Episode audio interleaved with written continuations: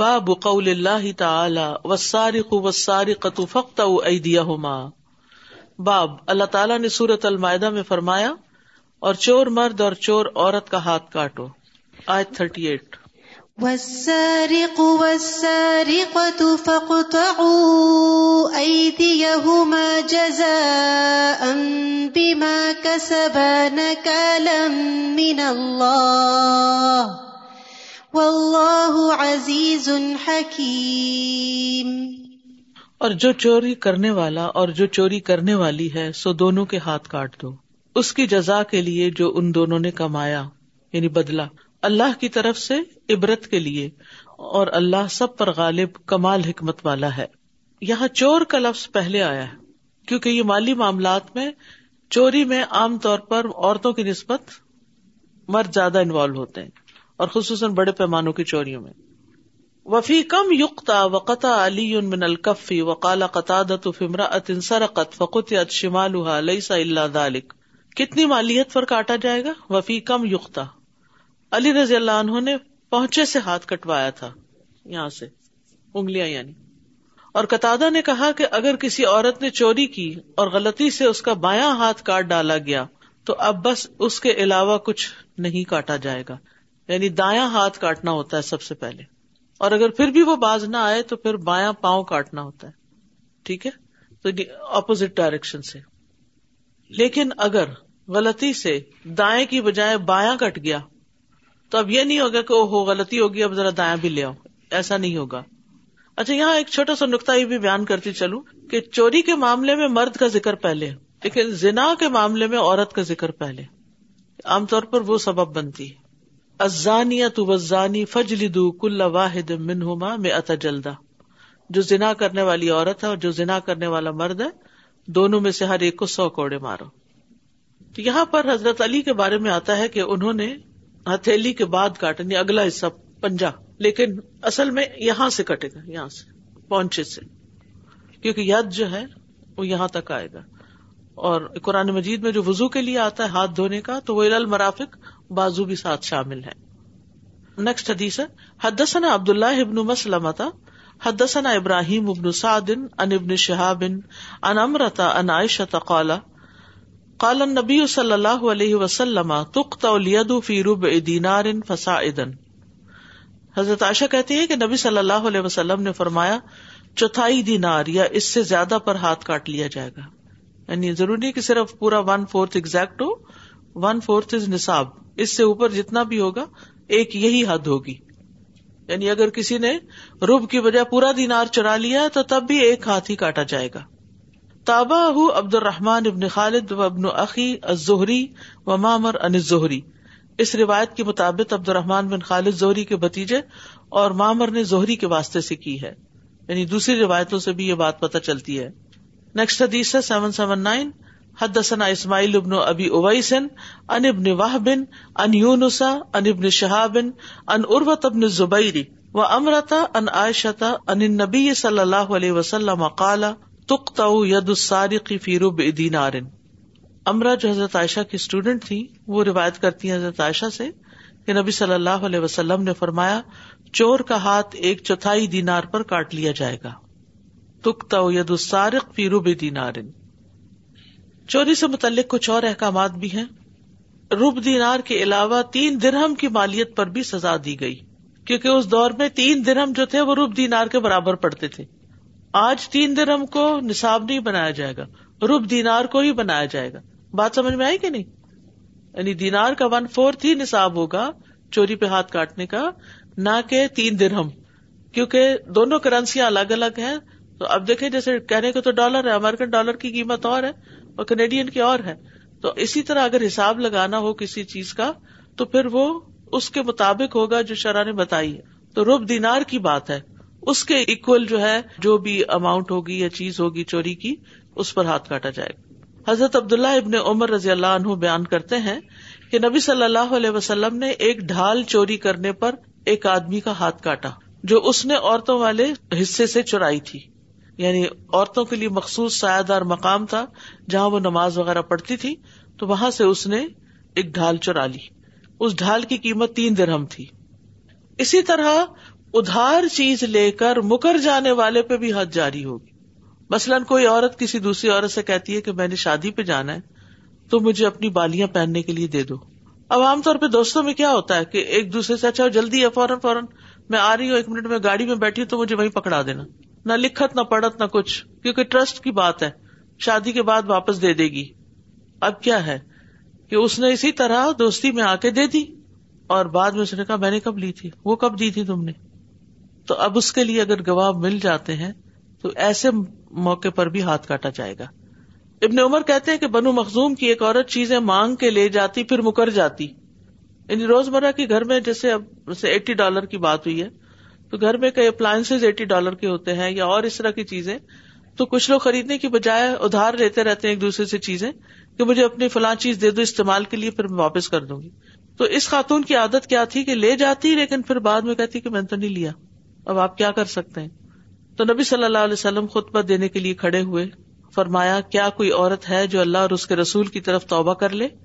آپ نے یہ بات تین بار دہرائی وہ عورت سامنے موجود بیٹھی تھی لیکن اٹھی نہیں نہ وہ بولی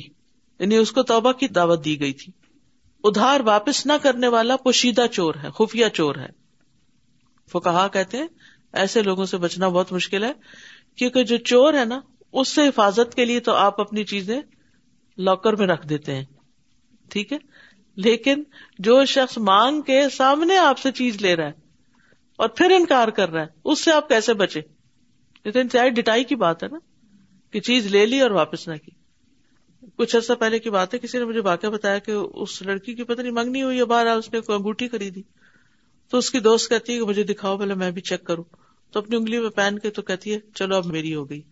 تو بعض اوقات ہم دوستی سے ناجائز فائدے اٹھاتے ہیں اب آپ دیکھیں کہ خاص طور پہ گولڈ وغیرہ کی چیزیں گھر والوں کے علم میں بھی ہوتی ہے کہ کیا لیا دیا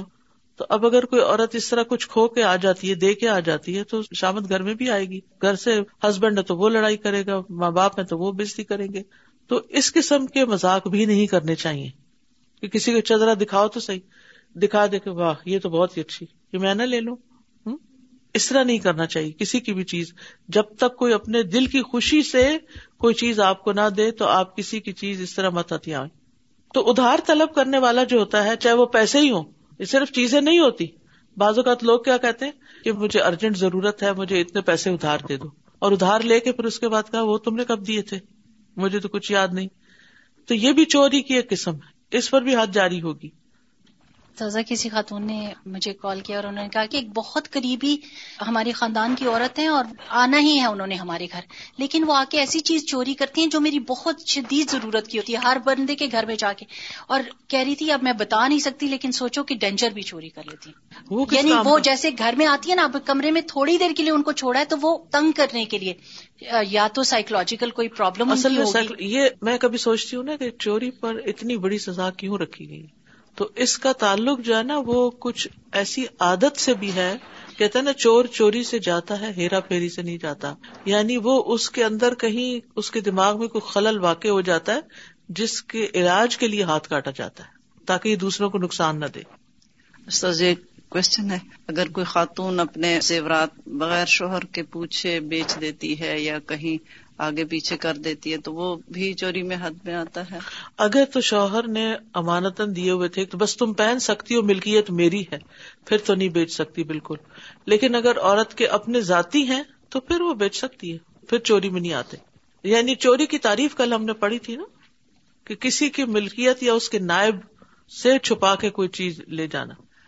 استاذہ کیونکہ یہ بات ہو رہی ہے کہ چیزیں اکثر لوگ آ کے لے لیتے ہیں بورو کر لیتے ہیں تو پیسے بھی ہوتے ہیں اس میں بہت سارے وقت ایسا ہوتا ہے کہ کوئی رشتے دار ہوتے ہیں یا فرینڈز ہوتے ہیں پیسے بورو کر لیتے ہیں اس میں رشتے داروں میں اسپیشلی یہ پرابلم ہو جاتی ہے کہ آپ مانگیں کس طرح مانگیں اور وہ ایک عادت بن جاتی ہے پیسے مانگنے کی اور ان سے اگر لکھت پڑھت کرنے کی بات کی جائے تو ہاں ہاں کر دیں گے کر کے ٹال دیتے ہیں اس طرح سے تو کیا کیا جائے اس صورت میں تھوڑا سا فارم رہا جائے اور جو اللہ نے اصول بتائے یہی کہا جائے کہ یہ اللہ کا حکم ہے میری پرسنل پریفرنس کی بات نہیں ہے یہ اللہ کا حکم ہے اور اسی میں خیر ہے ہماری سزا ایک کوئی بتا رہا تھا کہ بازاروں میں یعنی بڑے بڑے مال جو ہوتے ہیں ان کے باہر اب کچھ لوگ ایسے ہوتے ہیں جو آ کے کہتے ہیں کہ whatever you like whatever you want tell us and we are going to give it on a reduce price اور وہ وہ جو چیز جو بندہ کہتا ہے وہ جا کے چوری کر کے باہر لا کے دیتے ہاں جی اور وہ آپ سے پوچھتے ہیں کہ آپ کو کیا چاہیے برانڈ نیمس بتاؤ کون سی والے چاہیے تم اور یہ بات ہے کہ اگر ان کو آپ چوری کے لیے کہہ رہے ہیں تو پھر آپ چور کی مدد کر رہے ہیں نا ہاں کبھی بھی ایسے نہیں لینا چاہیے اسی طرح جو چور ہوتے ہیں نا وہ عموماً چیزیں بہت اونے پونے داموں بیچتے ہیں کیوںکہ ان کو یہ ہوتا ہے کہ ہمارے سر سے بلا اترے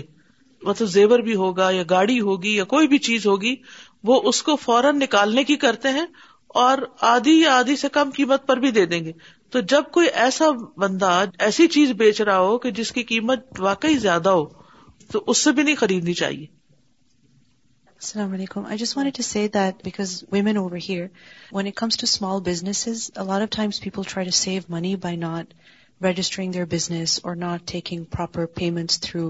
in to a proper business account or through a cheque or something like that and they try to take everything through cash right? And then what happens is that they try to do that in order to avoid taxes.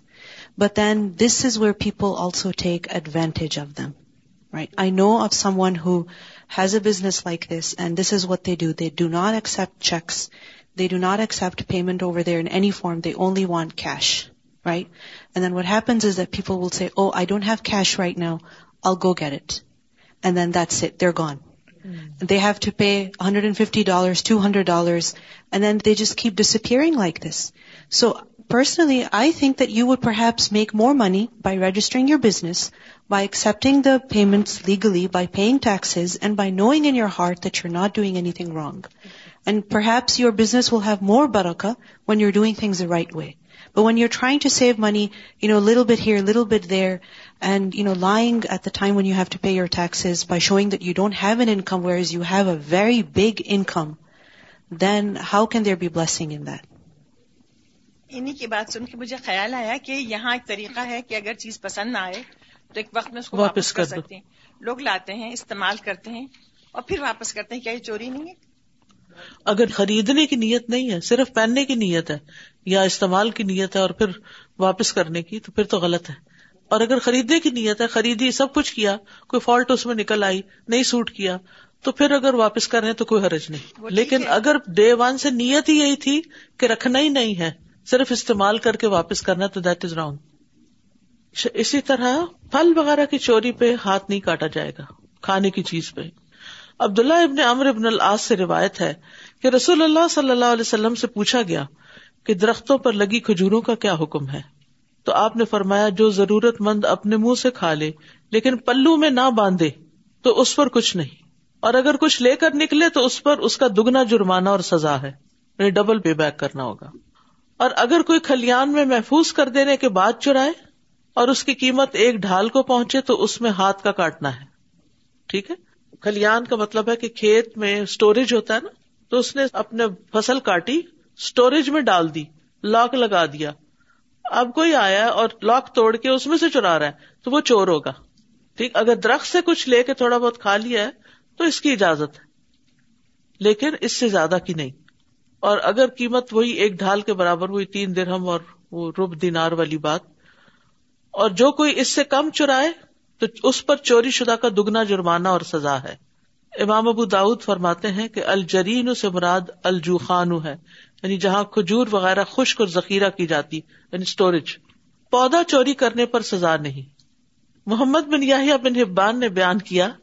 کہ ایک غلام نے کسی کے باغ سے کھجور کا ایک پودا چوری کر کے اپنے مالک کے باغ میں لگا دیا یعنی چوریوں کی بھی دیکھے نا آپ پودے والا اپنا پودا ڈھونڈنے نکلا اور اسے پا لیا وہ ڈھونڈ رہا تھا کہ کہاں گیا آخر کسی اور نے لگایا ہوگا پھر اس غلام کا مقدمہ مروان بن حکم کے پاس پیش کیا گیا جو ان دنوں مدینہ کے امیر تھے مروان نے غلام کو قید کر لیا اور چاہا کہ اس کا ہاتھ کاٹ دے تب غلام کا مالک رافع بن خدیج رضی اللہ عنہ کے ہاں گیا اور ان سے یہ مسئلہ پوچھا تو انہوں نے بتایا کہ انہوں نے رسول اللہ صلی اللہ علیہ وسلم سے سنا آپ فرماتے تھے درختوں پر لگے پھل میں اور کھجور کی گری میں ہاتھ نہیں کٹتا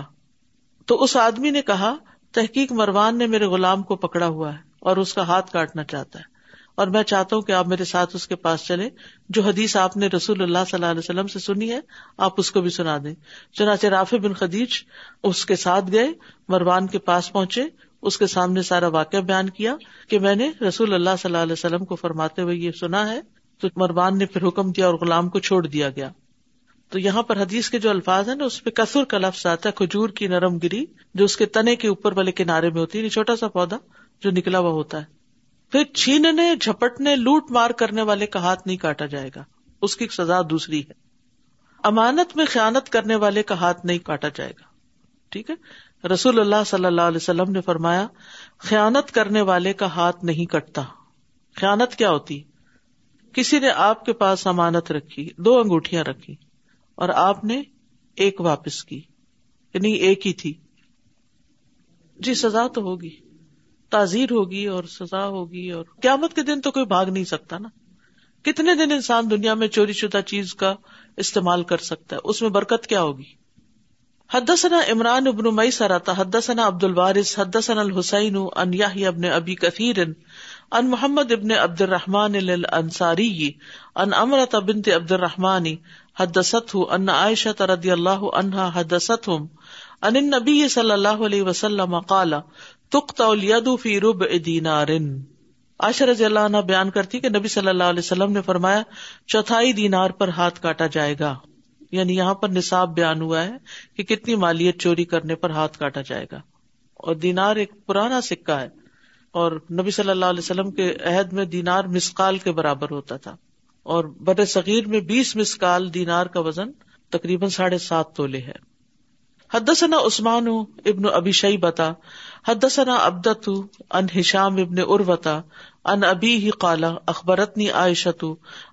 صلی اللہ علیہ وسلم اللہ فی مجنن عنی او ترسن حضرت عائشہ خبر دیتی ہے کہ نبی صلی اللہ علیہ وسلم کے زمانے میں چور کا ہاتھ بغیر لکڑی کے چمڑے کی ڈھال یا عام ڈھال کی چوری پر ہی کاٹا جاتا تھا حدثنا عثمان حدثنا حمید بن عبد الرحمن حدثنا حشام ان ابی ہی ان عائشہ تو مثلہ دوسری روایت میں بھی اسی طرح ہی بیان ہوا ہے دوسری صنعت کے ساتھ حدثنا محمد ابن مقاتل اخبرنا اللہ اخبرنا حشام ابن عربا ان ابی ہی ان عائشہ قالت لم تکن تقتا ید السارق فی ادنا من حجفتن او ترسن کل واحد منہما ذو ثمنن حضرت عائشہ نے بیان کیا کہ چور کا ہاتھ لکڑی کے چمرے کی ڈھال یا عام ڈھال کی قیمت سے کم پر نہیں کاٹا جائے گا یہ دونوں ڈھال بہت قیمتی ہوتی تھی رواہ وکیب ابن ادریس ان ہشام نبی مرسلن یہ دوسری روایت میں مرسلن بھی بات آئی ہے حدثني يوسف بن موسى حدثنا ابو سامة قال هشام بن عربة اخبرنا ان ابيه ان عائشة رضي الله عنها قالت لم تقطع يد سارق على عهد النبي صلى الله عليه وسلم في ادنى من ثمن المجن ترسن او حجفت وکان حضرت عائشہ کہتی ہیں کہ نبی صلی اللہ علیہ وسلم کے زمانے میں چور کا ہاتھ ڈھال کی قیمت سے کم پر نہیں کاٹا جاتا تھا لکڑی کے چمڑے کی ڈھال ہو یا عام ڈھال یہ دونوں چیزیں قیمت والی تھی حد ثنا اسماعیل حد ثنی مالک ابن انس اناف مولا عبد اللہ ابن عمر ان عبد اللہ ابن عمر ردی اللہ عنہما ان رسول اللہ صلی اللہ علیہ وسلم قطع فیم جن سمن سلاسۃہ تابا محمد ابن قیمته عبداللہ بن عمر رضی اللہ عنہ نے بیان کیا کہ رسول اللہ صلی اللہ علیہ وسلم نے ایک ڈھال پر ہاتھ کاٹا تھا جس کی قیمت تین درہم تھی اور دوسری روایت میں سمن کی جگہ قیمت کا لفظ آیا ہے حد ثنا موس ابن اسماعیل ان ابن عمر کالا قطع نبی صلی اللہ علیہ وسلم فیم سمنه سمن سلاسۃہم ایک اور روایت میں بھی آتا ہے نبی صلی اللہ علیہ وسلم نے ایک ڈھال کی چوری پہ ہاتھ کاٹا تھا جس کی قیمت تین درہم تھی اگلی روایت میں حد ثنا حد ثنا یاہیا عبید اللہ کالا حد ثنی ناف ان عبد اللہ کالا قطع الدراہم عبد اللہ رضی اللہ عنہ کہتے ہیں کہ نبی صلی اللہ علیہ وسلم نے ایک ڈھال پہ ہاتھ کاٹا تھا جس کی قیمت تین درم تھی امام بخاری ڈفرینٹ ڈفرینٹ سند لا کر ایک ہی بات بیان کر رہے ہیں تاکہ چوری کا نصاب واضح ہو جائے حد ثنی ابراہیم ابن المنظر حد ثنا ابو دمرتا حد ثنا موس ابن اقبتا انافین انا عبد اللہ ابن عمر رضی اللہ عنہما قالا قطع نبی صلی اللہ علیہ وسلم یدا سارق فی مجن ثمن ثلاثۃ عبد اللہ بن عمر رضی اللہ عنہ بیان کرتے کہ نبی صلی اللہ علیہ وسلم نے ایک چور کا ہاتھ ایک ڈھال پہ کاٹا تھا جس کی قیمت تین درہم تھی اور یہاں بھی سمن کے بجائے قیمت کا لفظ آیا ہے نہ تابا محمد ابن ساک وقال قیمت ہو تو ایک دینار جو ہے بارہ درہم کے برابر تھا اس وقت اور روب دینار تین درہم کے برابر اور درہم جو ہے چاندی کا سکا ہوتا تھا اور دینار سونے کا سکا ہوتا تھا اور درہم جو ہے تین ماشے اور ون پوائنٹ ون فائیو رتی کے برابر ہوتا تھا تو چوری کے نصاب میں سونے کی قیمت کا اعتبار کیا جائے گا سمن اور قیمت میں فرق کیا ہے کہ سمن وہ ہوتی ہے جس پر بے یا ڈیل ہوتی ہے اس کا معاہدہ ہوتا ہے کانٹریکٹ ہوتا ہے اور قیمت وہ ہے جس کو لوگ آپس میں جانتے پہچانتے ہیں یعنی ان میں کوئی کنٹرڈکشن نہیں ہے یہاں ایک اور بات یہ بھی ہے کہ اس بارے میں ڈسکشن ہوئی کہ کیا سن کر کے ہاتھ کاٹا جائے گا یا بغیر سن کیے تو بغیر سن کیے کاٹا جائے گا تاکہ جو جرم اس نے کیا ہے اس کی سزا محسوس کرے وہ آخرا الحمد للہ رب العالمین سبحان اللہ و بحمد کا اشد اللہ اللہ اللہ انتا استخر کا و اطوب الع السلام علیکم و رحمۃ اللہ وبرکاتہ بسم اللہ الرحمن الرحیم والعصر ان الانسان وَعَمِلُوا الصَّالِحَاتِ وَتَوَاصَوْا بِالْحَقِّ وَتَوَاصَوْا بِالصَّبْرِ اللهم صل على محمد وعلى آل محمد صليت على محمد إبراهيم